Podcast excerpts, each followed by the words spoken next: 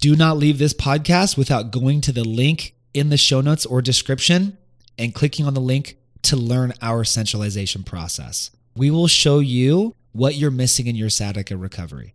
And in this link, there will be a very important opportunity at the end for you to learn exactly what this plan could look like for you. Hello and welcome to episode 98 of the Low Back Pain Podcast. I'm your host, Dr. Grant Elliott with Rehab Fix online low back program. Today's topic is Can you lift with sciatica? We're going to dive into that today, go over a few exercises that maybe we should and should not do, and most likely debunk a lot of the myths that you have been told about working out or training with sciatica from mainstream medical models thus far.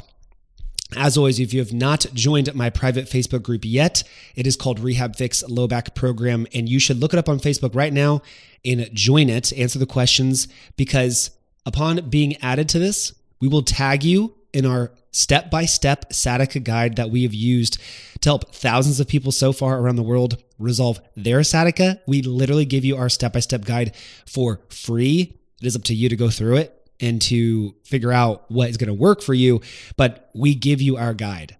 And there's also tons of additional information in there, and you get to connect one on one with me and other team members of Rehab Fix. So you need to go join that because there's thousands of dollars worth of information.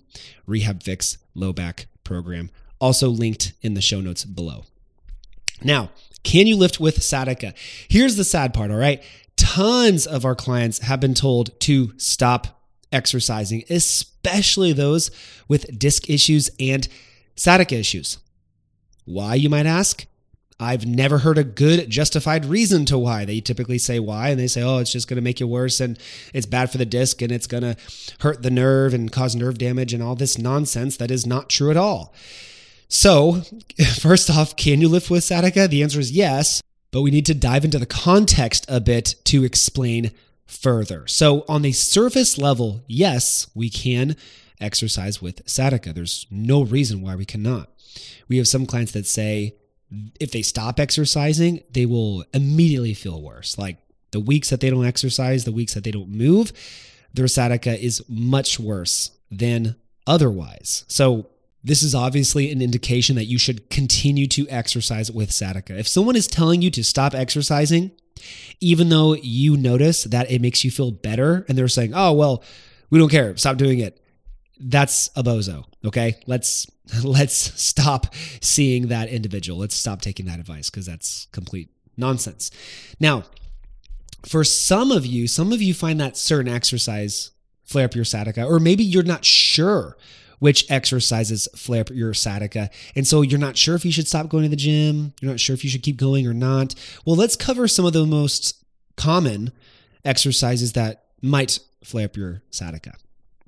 A lot of our clients who are really into lifting typically find that back squats, RDLs, sometimes deadlifts, sometimes deadlifts, but mainly back squats, RDLs, single leg RDLs, um, and sometimes leg extensions will flare up their sciatica.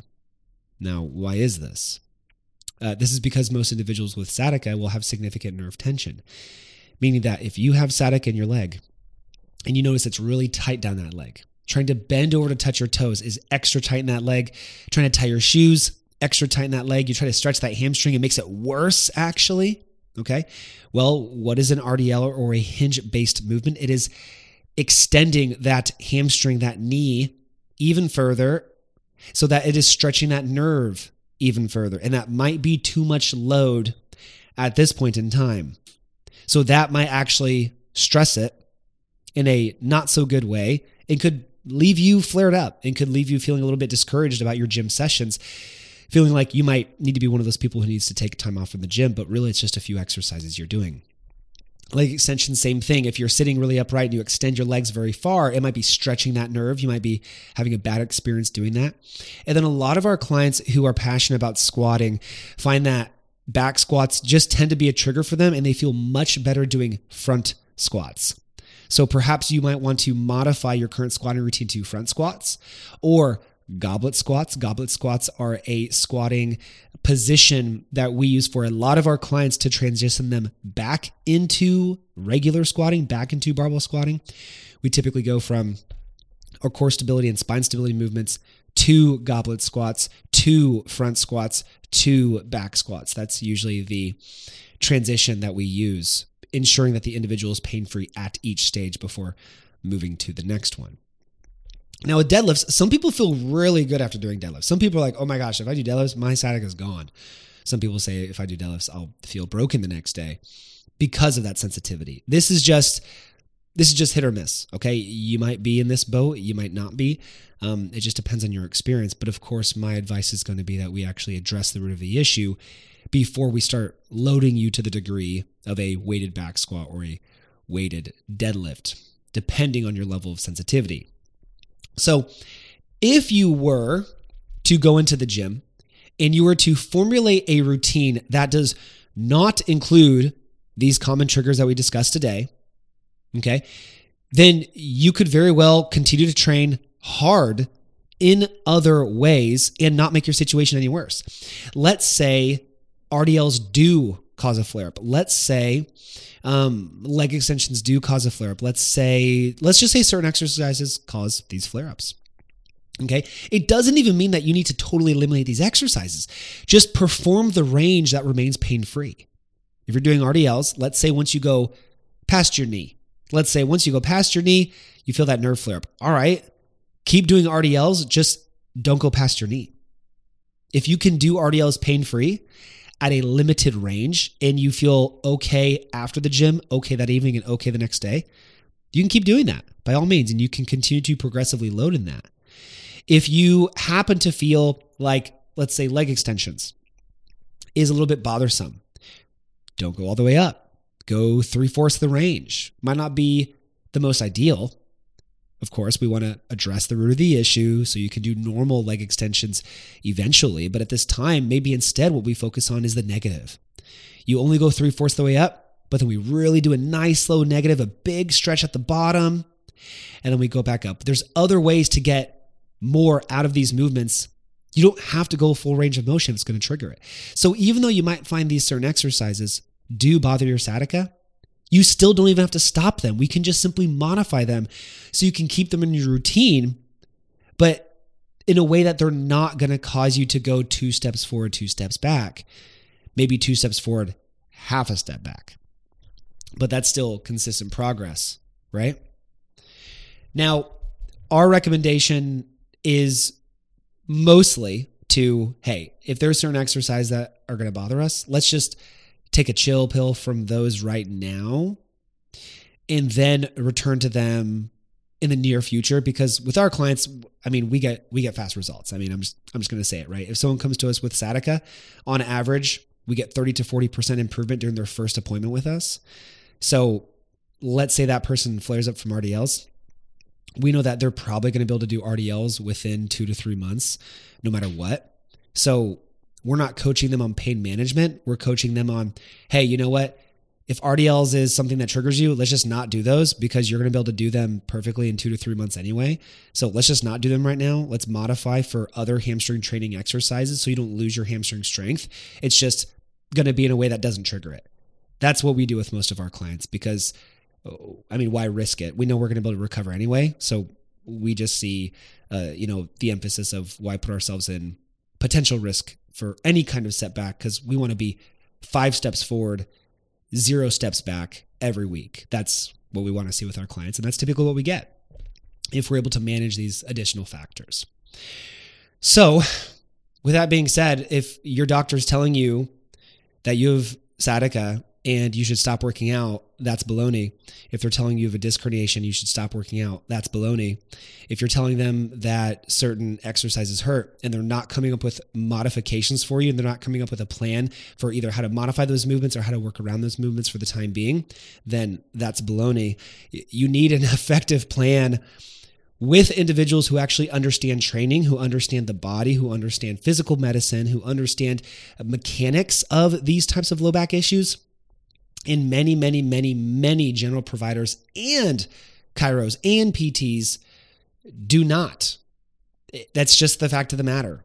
Okay. There's a reason low back issues are the number one disability in the world because they're managed very poorly.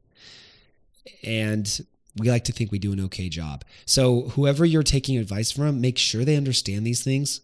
And this can even be a screening process that you can use for your future providers to determine if they're going to be in the right camp or not. Uh, a lot of our clients do once they move on from our program they use these kinds of questions as screening tools for additional help in the future. Or to be honest most of the time with even other injuries shoulder injuries neck injuries um, they usually just come back to us to be honest. So it, it is what it is. When you when you get results you don't want to even mess with the other model anymore. So you can lift with sciatica. I hope that this podcast was helpful to better understand maybe some of the mechanisms behind that. In addition to to further understand what other exercises might bother sciatica, I'm going to leave a link to a video I made in the show notes. It's going to call, it's going to say sciatica explained. And it's going to show a diagram of me kind of wearing a spine, wearing a sciatica nerve model to explain why bending forward, hinging forward might cause these symptoms. In addition, other movements we might not want to do could be things like toes to bar, hamstring stretches, piriformis stretches, crunches, a lot of things like that that tend to pick the scab a little bit. But once again, these are contextual.